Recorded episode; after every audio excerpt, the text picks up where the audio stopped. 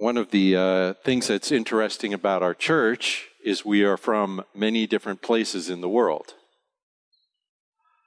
In fact, this is an interesting thing about Bonaire in general is there are people living here in Bonaire from uh, places I never heard of. Of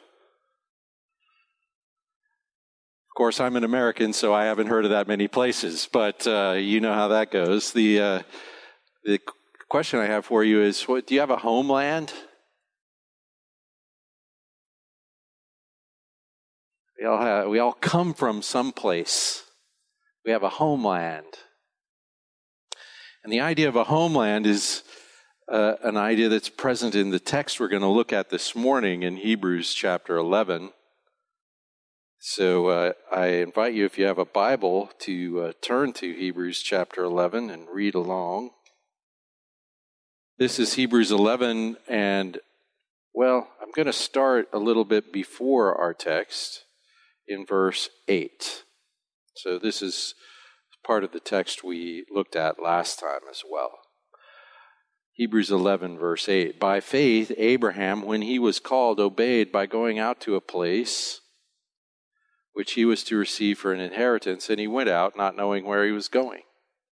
By faith, he lived as an alien in the land of promise, as in a foreign land, dwelling in tents with Isaac and Jacob fellow heirs of the same promise.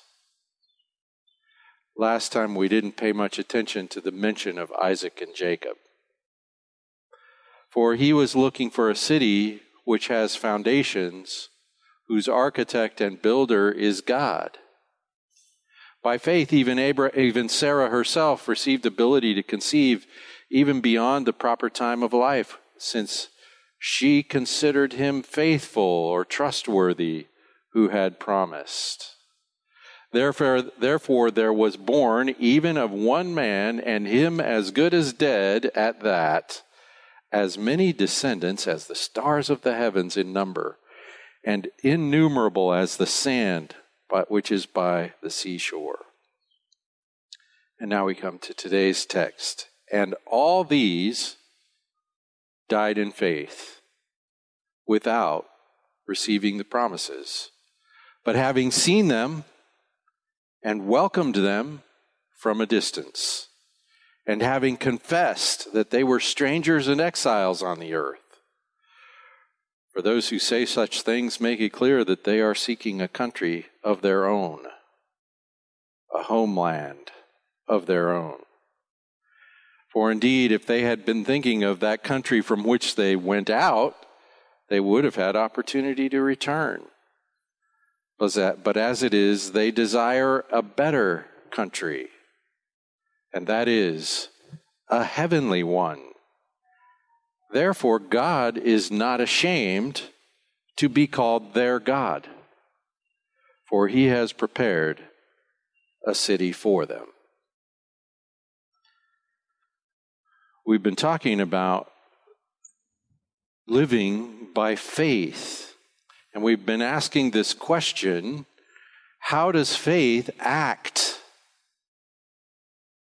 according to the future promised by God? You know, we could put the question mark in the center of that, that question. How does faith act? According to the future promised by God. Faith acts in the knowledge that whatever God has promised, He will deliver. And if I am certain of a thing to be delivered, it changes how I act, doesn't it? Let's imagine just for a moment, we'll turn this into a material illustration. Let's imagine that someone came along and guaranteed to you that one year from now you would receive a million dollars.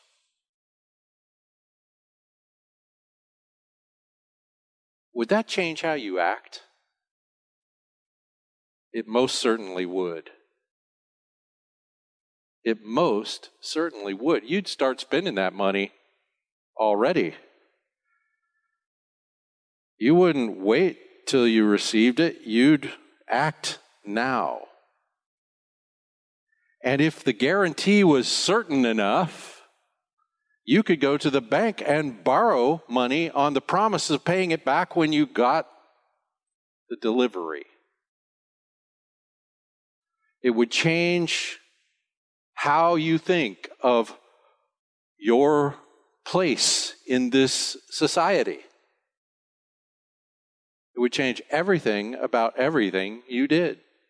And we're talking about a million dollars, which in the eternal scheme of things is really not much to talk about. Well, how does faith act according to the promise of God? Faith regards God as a trustworthy promiser.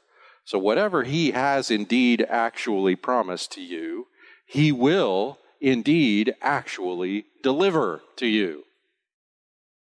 In fact, the Bible says this with such assurance that some of these things He's promised to us, it speaks of in the past tense, as though they've already occurred. Those He foreknew, He predestined. Those He predestined, He justified. Those He justified, He glorified. Glorified. Well, we're still waiting for the actual playing out. That last word in that sentence is a promise, but it's spoken of as delivered. In fact, the scripture says, all the promises of God in Christ are yes. Delivered in Him. Even the ones that are yet to be delivered.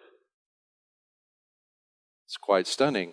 Well, faith regards God as a trustworthy promiser. Because it knows God must be true to himself. God is true to himself. God is faithful to God. And so God always does what God declares to himself he will do. And if he declared it to you, he declared it to himself. We also know God is a trustworthy, God is trustworthy because God is true to himself and God is good. God is good. Now, some people question that second part, do they not?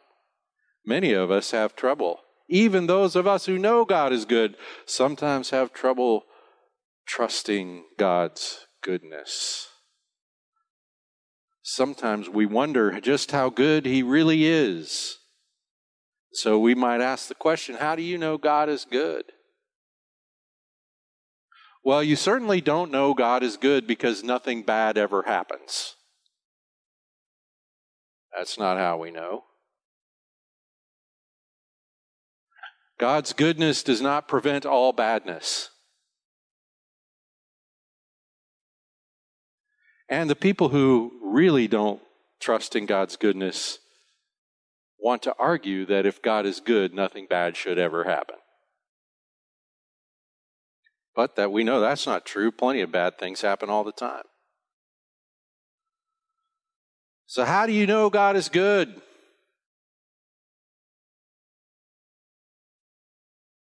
There's really only one fully satisfactory answer to that question. And that is, he showed up here in the badness himself. The only solid, reliable, ultimate answer to the question, how do you know God is good, is the life, death, resurrection, ascension, intercession, and promised return of the eternal Son of God in the man, Jesus Christ, who showed up, who walks with us in the badness, who endured the badness in a way that redeems us, who demonstrated, according to Romans 5, who demonstrated the love of God in his death for our sake. That's how I know God is good. God is good and God is faithful. And so, he is utterly trustworthy. So I pray, Lord, I believe, help my unbelief. I need he's he's got no problem of trustworthiness, but I do have some problem of trust. Faith relies on the promises of God and acts accordingly. Faith endures hardship for the name of Christ. Faith exhibits the radical sacrificial love of Christ.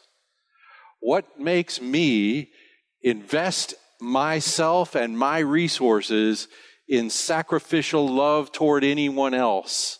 Shouldn't I watch out for myself? Shouldn't I guard my things for my own self and you know, people I'm really close to? What encourages me to live and exhibit that same sacrificial love that he exhibited on the cross? Because that, in the world's terms, is the most foolish thing ever done. What encourages me to do that is the promise of God's word that in Him, whatever I give, I get back. Whatever I might sacrifice, I received. And by the way, I only had it in the first place because he gave it to me. And he says in his word, if he did not deny his only son to us, how would he deny anything else? And so we are promised by the scriptures that the one who gave his son for us also freely in Christ gives us everything. And so we inherit the earth. So I don't really have to watch out for my stuff. I can be generous because I am the child of the one who owns all things, the creator of all things, who has promised me that he will always provide anything that I actually need. Well, plus everything else. Now, I don't always have the same vision he does about what I need. Uh, there's, there can be, you know, some disagreement between him and me about what exactly I need. I need the world to always act perfectly towards me. I need every one of you to take care of me, regardless of you. I need, you know, good customer service from Microsoft. Well, apparently, I don't actually need that because it's never provided.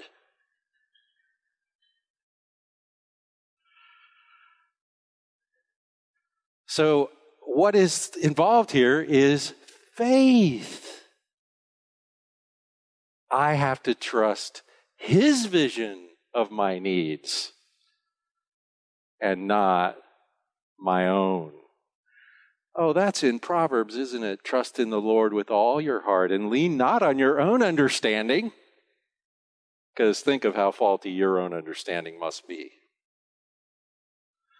Faith relies on the promise of God and acts accordingly. Faith does not seek the immediate comfort of departing from God's ways. That's the real lesson for the Hebrews was they thought there might be some immediate comfort in departing from God's ways, from Christ. Faith sticks with Jesus. Faith doesn't mind the shame of associating with Christ. So, how does faith act? Faith acts according to the future promised by God. It's the bank account that's already been filled. Now, these folks that we are talking about, the scripture says, died in faith. Who are, who are they? They died in faith. Who are they that died in faith? Well, the general answer to the question is everybody in the list. And this is going to get repeated in the end, at the end of the chapter, with reference to everyone in all of Hebrews 11 in that this great what we call the hall of faith. This list of those who died in faith. It's, it's a long list, and the list ends like this. And there were, and you know, we barely mentioned any of them. There were these and these and these and these in various categories, all categories of suffering. Interesting, but we'll come to that. But in this case, they died in faith, I think, refers in particular to Abraham, Isaac, and Jacob. I think that because, as we'll see, they're the ones who uh, confessed that they were strangers and aliens. And they're the ones who uh, God is said to be called their God. And we'll, we'll look at that.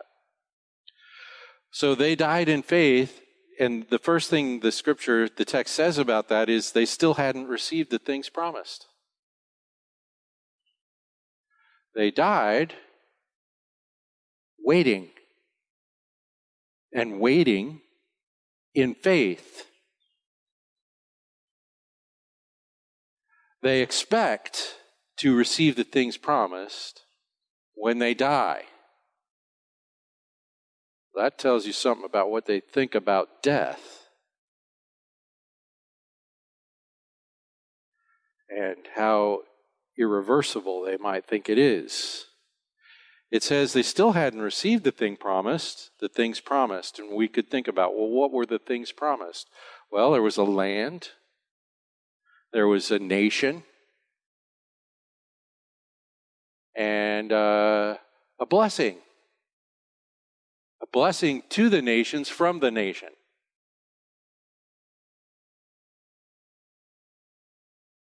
The blessing is Christ. The one who blesses the nations from the nation is Christ. The book of Galatians, by the way, says that when God made this promise to Abraham, you know what Paul calls that promise in the book of Galatians? It says, God preached the gospel to Abraham. Jesus says about Moses, he wrote about me. Well, here's one spot where he wrote about him. So they still hadn't received the things promised but they died in faith. They didn't get to the point of death and going, well, I guess it wasn't true. They didn't, they didn't do that. It says here they saw the things promised and welcomed the things promised from a distance. Still looking forward.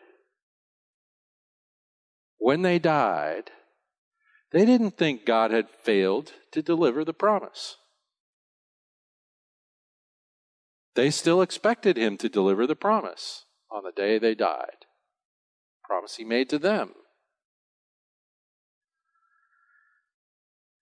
The uh, third thing the text says about them the first thing was they still hadn't received the promise. The second thing is they saw the promise and they welcomed the promise.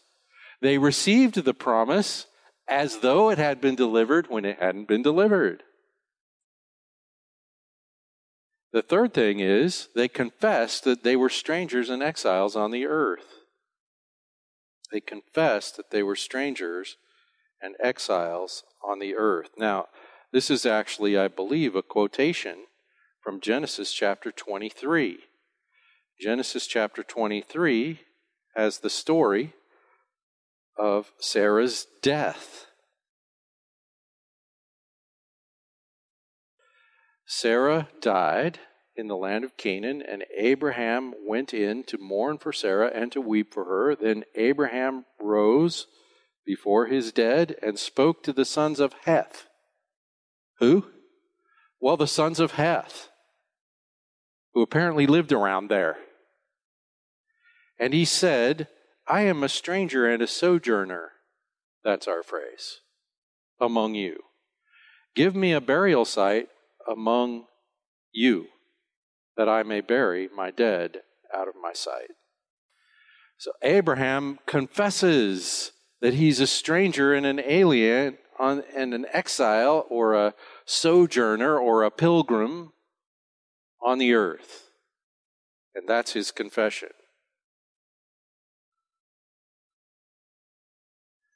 But wait a second. When he showed up here, God said, This is the land. I will give you and your descendants. But not yet. So he confessed he's a stranger and an exile on the earth. It's interesting, it's on the earth, which also could mean in the land, but earth is a broader picture, which we'll come back to. Here's the thing the promised land is not yet the promised land. You know, it still isn't. I mean, it's promised. It's promised, but it never has been delivered. That's why we read that text from Revelation chapter 21 about the day in which it is delivered. When the city of God, the new Jerusalem, comes down to the earth and God inhabits the earth and his kingdom shall reign forever and ever. He establishes the new heaven and the new earth and the promise made to Abraham is fulfilled by the one who says, I'm making everything new. I'm the Alpha and the Omega. Who's that? The Lord Jesus.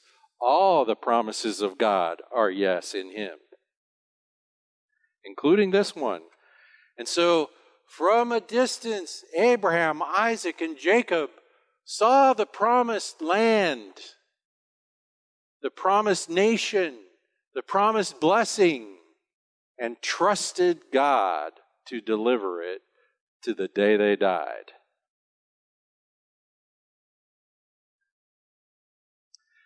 He, the writer of Hebrews makes the argument then that uh, they were still seeking a homeland when they died. They were living in it, and they were still seeking it when they died, they were still seeking the homeland. Let me get back to Hebrews 11 here.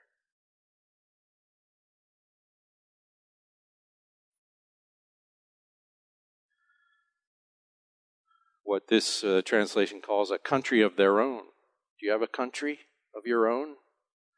You know, uh, many of us here are not from here. We're strangers and aliens. We're uh, pilgrims and exiles. We're, this isn't our country, but we live here. They lived in their country that wasn't theirs yet with faith. And he says, Those who say such things, say what things? We're strangers and aliens. That's their confession. Those who say such things are still seeking, not claiming, a homeland. Now, one of the ways we recognize the faith of Abraham is he lets God deliver what God promised. Not always he doesn't do that, but he does in this instance. He tries to deliver God's promise, you know, in the story along the way, and we all will know how that works out. And God says, No, I'll deliver my own promise.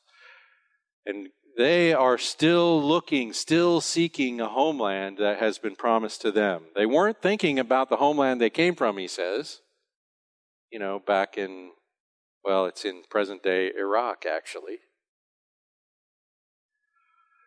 where they came from. They're not thinking about that as their homeland. You know, I think about where I came from as my homeland. But they weren't. They were looking for one. And not the where they were. It wasn't where they were, it wasn't where they came from, but he says what? As it is, they desire a better a better oh homeland, a heavenly one.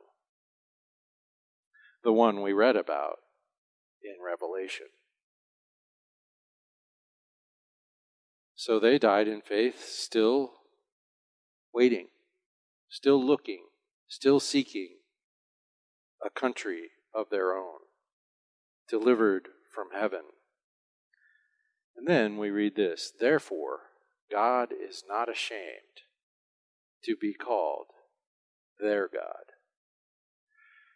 Now, this means more than you think it might. Like, why would God be ashamed to be called anyone's God? God is God. He should be called my God, your God, everyone's God. Why would that cause him any shame to be recognized as God? That's not the point. What he's, what he's talking about here is what we read about in Exodus chapter 3. You know what's going on in Exodus chapter 3 is Moses is having his conversation with God in the burning bush. You remember that conversation? It was kind of an argument where God commissions Moses to go and deliver his people out of captivity to the promised land. So Moses says to God, this is in verse 13 of Exodus uh, chapter 3.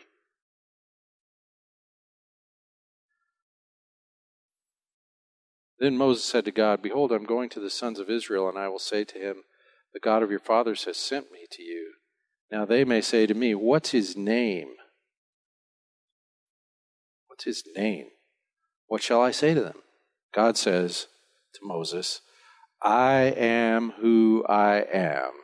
And he said, Thus you shall say to the sons of Israel, I am has sent me to you. Okay, so that's his name. I am. It's where we get the name Yahweh, which is maybe how you pronounce it, but we don't really know how to pronounce it because it's not supposed to be pronounced because it's so holy. But anyway, he says, I am who I am. That tell him I am has tell me tell him the one who is, who exists, and is not created, the eternal one, has sent you. God furthermore said to Moses, Thus you shall say to the sons of Israel, The Lord, that's Yahweh, I am, your God, the God of your fathers, the God of Abraham, the God of Isaac, the God of Jacob, has sent you.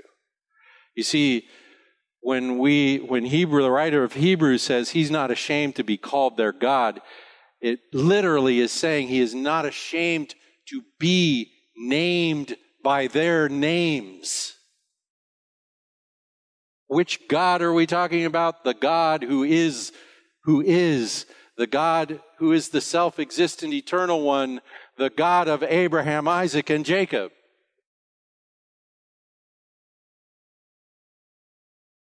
This reminded me of Hebrews chapter 2, verse 11, where the scripture describes the Lord Jesus as not ashamed to be called our brother. Now, there's plenty to be ashamed of in the life of Abraham, Isaac, and Jacob, and there's at least that much to be ashamed of in my life and yours. But he is not ashamed. And why was that? Why is he not ashamed to be called their God? Because they trust him.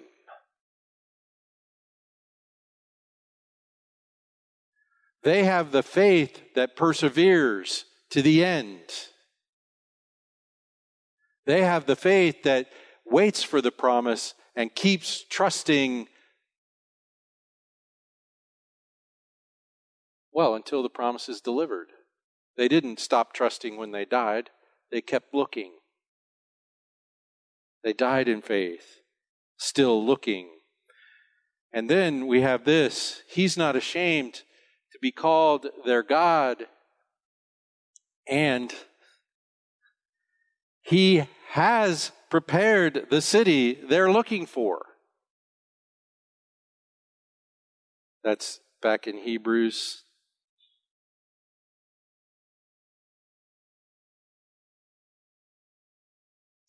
Therefore, God is not ashamed to be called their God, for he has prepared a city for them. He is delivering the promise the vision of which we read about in the book of Revelation, the deliverance of that city. He has prepared the city they're looking for. They trust his promise. He's happy to be known as their God.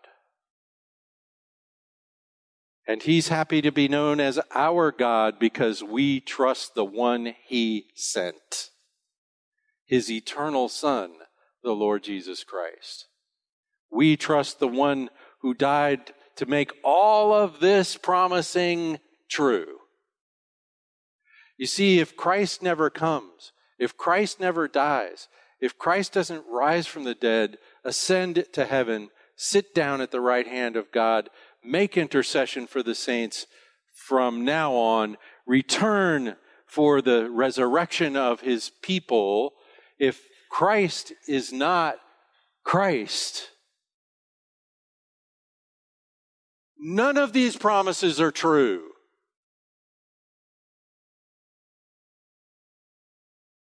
And Abraham, Isaac, and Jacob were fools, and so are you. If the Lord Jesus doesn't deliver the promises of God. All of these things are made possible in Him. The encouragement to the Hebrews is trust in the promise of God. Continue in faith to the end. I'm reminded of what Jesus said in John 6. Whoever the Lord, whoever the Father brings will come and whoever comes, I will not turn away, but I will raise him up in the last day. The promise. Faith perseveres because faith is reliance on a promise. If you think about this, they died believing.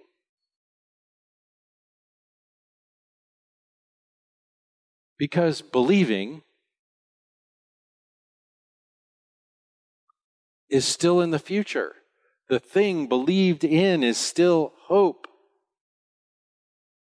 It's still a thing not yet come, but it has been promised, so it will come. So I continue to believe. We talk about the perseverance of the saints, a theological term, which means a person who trusts in Christ trusts in Christ. That that's not a reversible condition. Well, one of the reasons for that is because God, the Holy Spirit, sees to it. And He gave you the faith and He maintains it. But also, it's the faith in a future. It's not just backward looking to the cross, it's forward looking to the resurrection. And it's relying on things that haven't yet been delivered but have been declared by God Almighty, so must happen. And so faith perseveres because it's still looking for its fulfillment. And that's the faith you had in the beginning. It wasn't just faith in what Christ has done for you, it's also faith in who he is and what he has said he will do. So it continues. Faith considers him trustworthy. Faith holds fast the confession of our hope. That's our beginning, part of our beginning challenge here in the book of Hebrews, right? It says, I encourage, let us therefore draw near to God with in full assurance of faith. Hold fast the confession of our hope, our forward looking faith. So that is what we are encouraged to do. We're encouraged here to confess. Confess that we are strangers and exiles on the earth. Weirdos.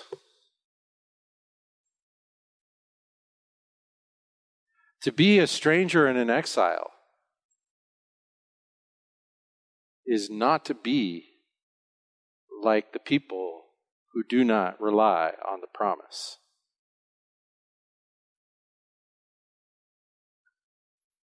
I spend from a bank account they don't know exists.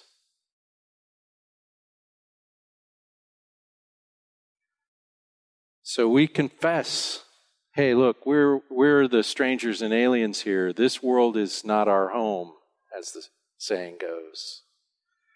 We're still looking for the promises of God. Well, that confession is life altering. You don't live exactly the same way. If you recognize that the, the country, your homeland, is that one to be delivered in the end. And so you, third thing, rest in the comfort of the promised home.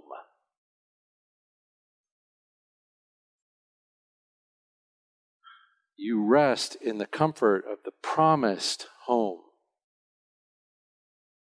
You don't seek the comfort of the earthly home. This world can give you a certain amount of comfort, I suppose.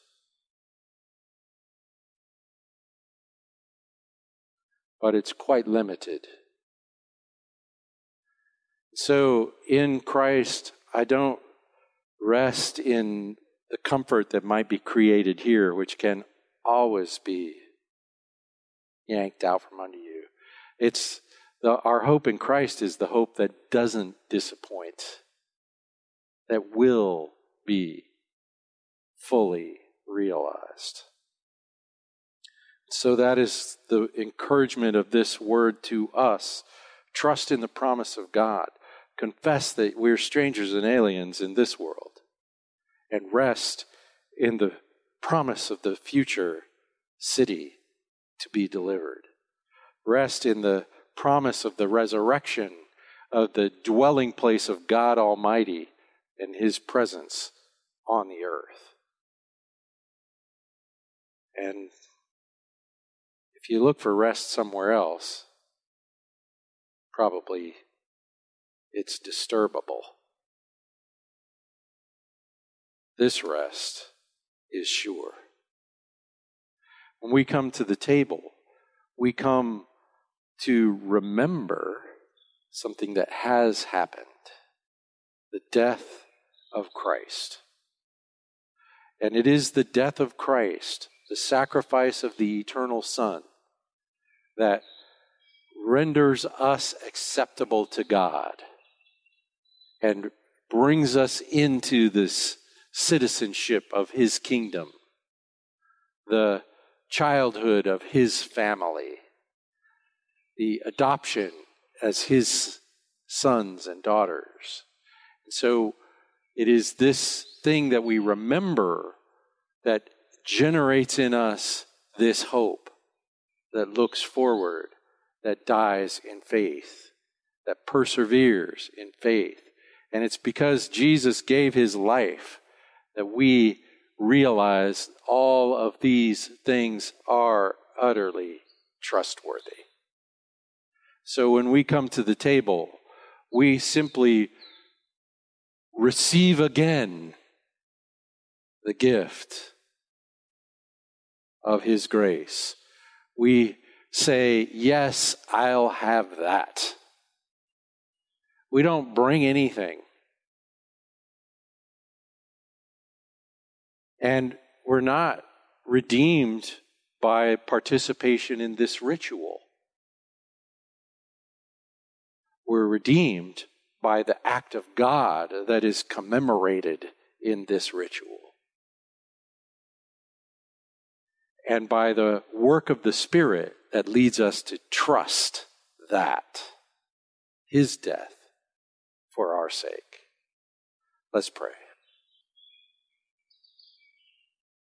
Father, we give you thanks for your amazing love, for your promises, which are true, which can be counted on.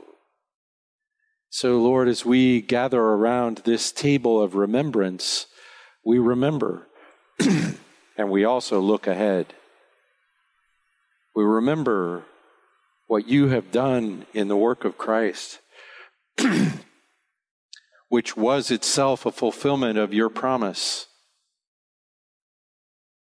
Your promise even to Adam and Eve and to Abraham, Isaac, and Jacob, and to Peter and James and John, and to us. We count on you, Lord. We trust in you. And we know we can do so because by his stripes we are healed. You've dealt with our sinfulness in the cross of Christ. You've reconciled us to the living God through his death. So, Lord, as we come to the table, we celebrate these things. We give due consideration to the greatness of your grace. And we offer our own selves living sacrifices in response, in faith, in trust to the sacrifice of Christ. We thank you, Lord, for all these things. In Jesus' name, amen.